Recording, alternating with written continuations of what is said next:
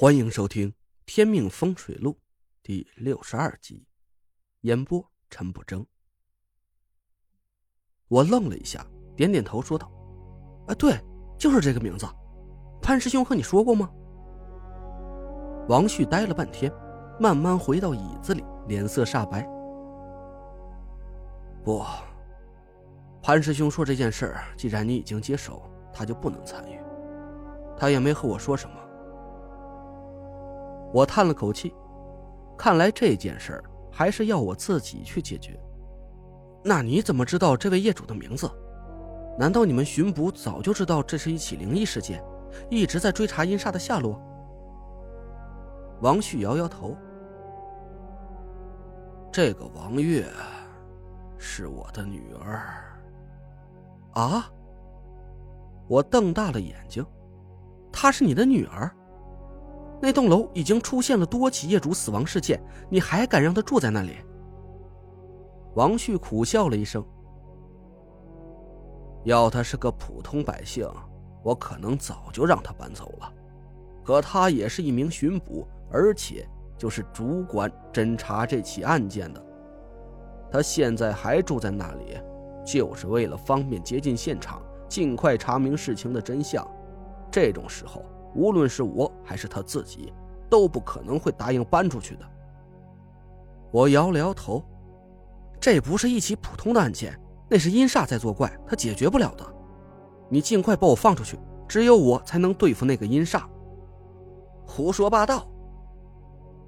突然，门外传来了一声清脆的呵斥，接着门被推开，一位女巡捕大步走进门来。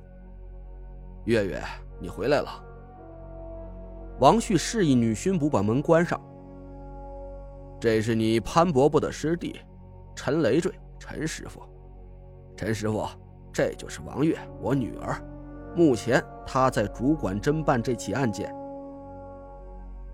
我抬眼看了王月一眼，我搜遍了肚子里的词儿，这好像只有一个词儿能形容眼前这个女巡捕：英姿飒爽。王月。足有一米七的个，杏仁眼，柳叶眉，整齐的短发别在耳后，整个人显得利落干练。帽子上的徽章栩栩生辉。我对他点了一下头，算是打过了招呼。爸，你也入职几十年的老巡捕了，怎么还会相信这种怪力乱神的说法？王旭咳嗽了一声，尴尬的看了看我，我笑了笑。心想，王月的想法很正常。灵异事件这种事儿啊，只要是没真真切切发生在自己身上，无论是谁都不会轻易相信的。我懒得和他解释，淡淡的说道：“六天之后，也就是本月三十号，阴煞极有可能对你下手。在这之前，你不会出事儿。三十号那天，我会到地下停车场，我对付那个阴煞，你放心吧。”王月嗤笑了一声，把脸凑在我的面前，一双杏眼瞪着我，还挺好看的。你知不知道你在说什么？保护人民的人身财产安全，那是我们巡捕的事儿，和你没有一毛钱关系。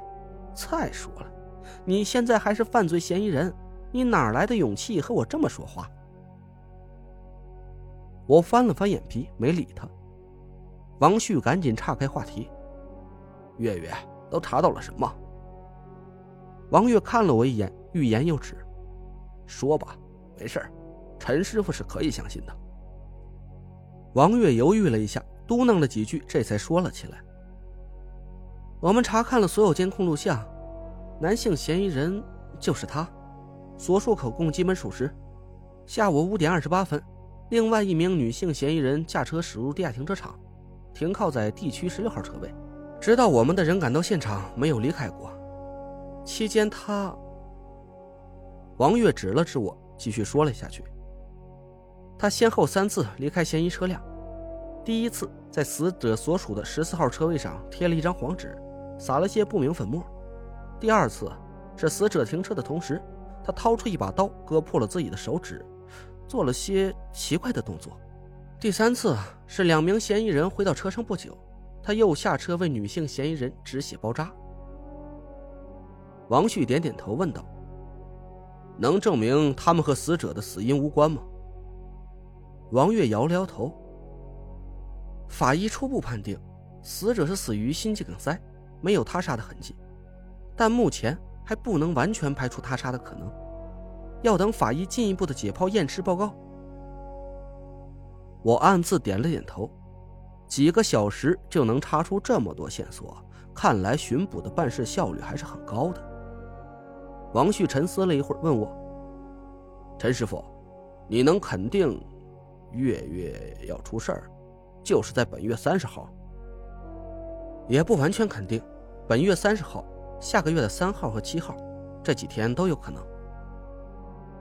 王月对我的说法有点不屑，他白了我一眼：“装神弄鬼。”我有点生气，声音也大了起来。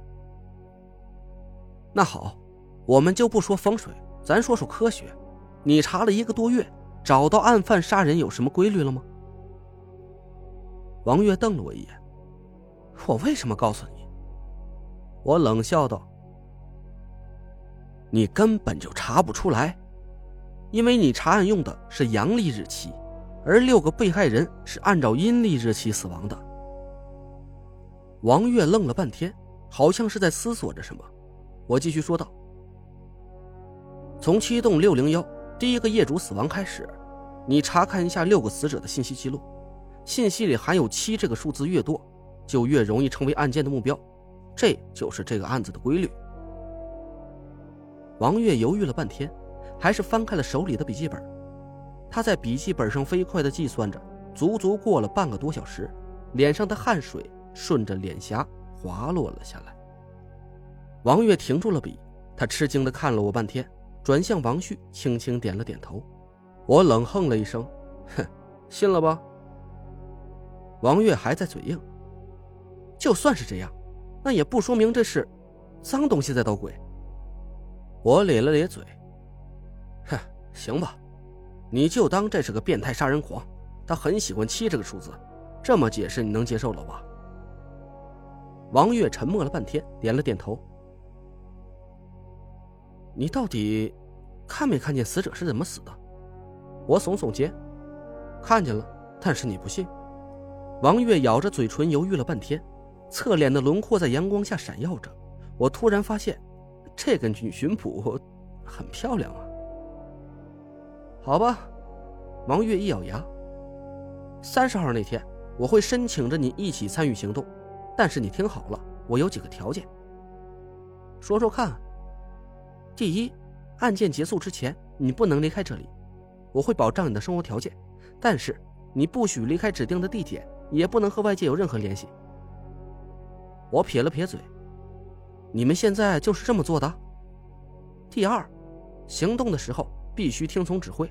要是因为你擅自行动导致再有人丢了性命，我笑道：“下一个目标就是你。你放心，我舍不得让你死。”王月气得脸色铁青。王旭咳嗽了一声，狠狠地斜了我一眼。我有点尴尬。竟然在人家老爸面前调戏他女儿，我这是昨天的酒还没醒吗？还有吗？王月咬牙切齿地盯着我。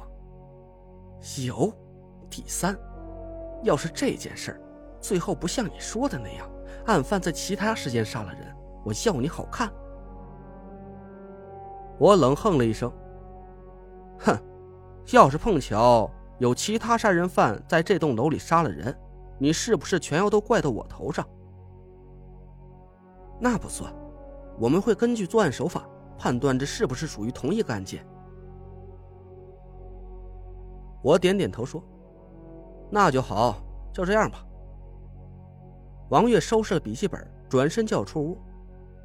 等等，我叫住了王月，站起身来：“你的条件说完了，该我的了。”